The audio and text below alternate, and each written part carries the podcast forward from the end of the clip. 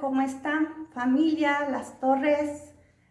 Es un gusto estar con ustedes eh, dando este mensaje que Dios ha puesto en mi corazón y es principalmente para todas las familias que han perdido un ser querido y que en su alma hay tristeza, hay dolor. Y en Primera de Tesalonicenses 4, versículo 13 dice, tampoco queremos hermanos que ignoréis acerca de los que duermen, para que no os entristezcáis como los otros que no tienen esperanza. Porque si creemos que Jesús murió y resucitó, así también traerá Dios con Jesús a los que durmieron en él. Te voy a leer otra versión. Nos dice así,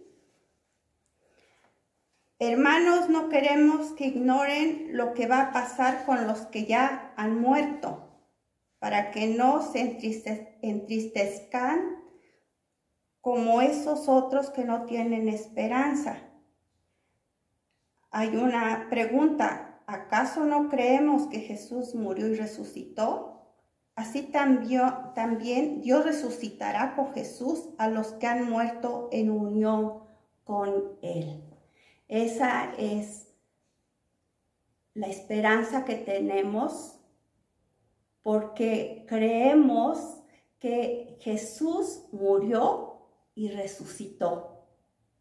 Y los que no tienen tal esperanza, pues sufren, eh, están, eh, sienten muchas veces culpabilidad, remordimiento, hay muchas cosas que, que, su, que su, en su alma están siendo afectados.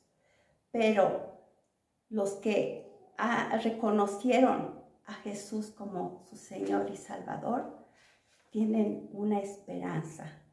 Así como Jesús le dijo a Marta cuando Lázaro murió, le dijo, yo soy la resurrección y la vida.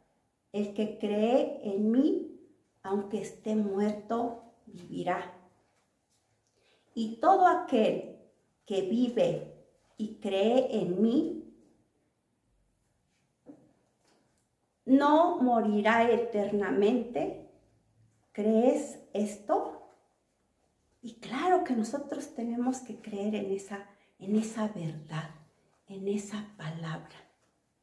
Y, si en tu, en tu alma ah, hay algo, pues un, un remedio en esta ocasión, pues es la palabra de Dios.